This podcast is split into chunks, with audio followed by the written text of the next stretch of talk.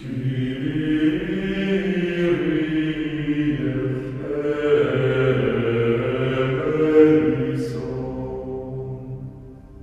everyone. My name is Kevin Gallagher, Director of Caritas in the Diocese of Portsmouth. We are the social action agency of the Portsmouth Diocese. I'm going to talk about injustice. I'll first quote from Proverbs 21 Whoever shuts his ears to the cry of the poor, he too shall cry out and receive no answer. Now let's take a look at Laudato Si. Let's uh, see what Pope Francis has to say about injustice.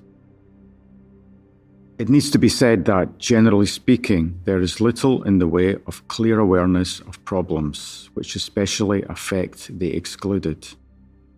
Yet they are the majority of the planet's population billions of people.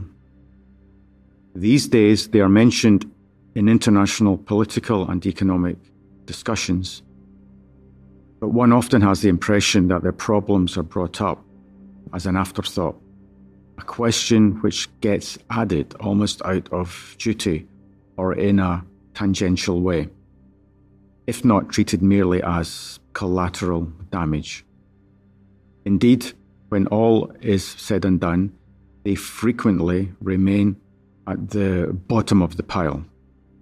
This is due partly to the fact that many professionals, opinion makers, communications media, and centres of power being located in affluent urban areas are far removed from the poor, with little direct contact with their problems.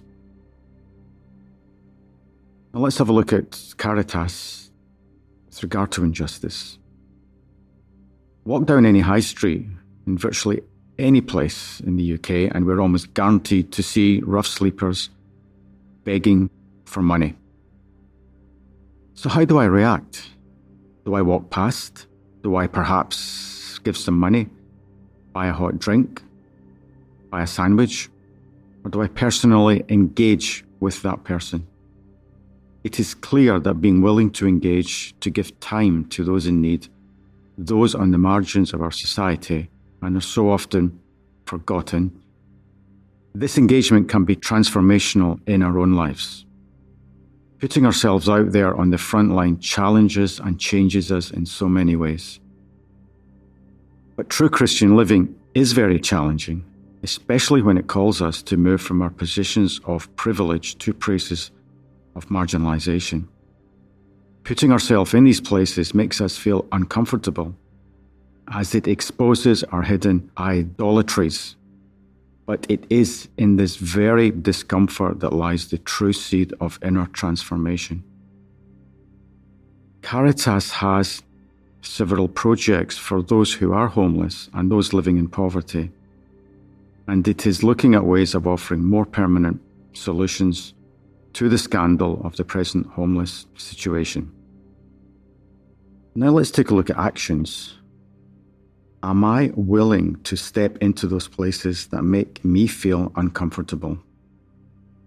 On the personal level, are there times when I could have reached out to someone who was suffering? Was I afraid to go there, or perhaps just too busy with my own life to offer time just to listen? Have I ever taken the trouble to look into the deeper reasons and issues behind injustice, both local and global? Have I ever examined how my present lifestyle might be complicit in the suffering of others? Does my gain mean someone else's loss? Family. Do we try to live justly as possible in our family life? In our daily purchases and everyday life, do we think of those who might be suffering for our convenience? Do we as a family discuss issues of injustice?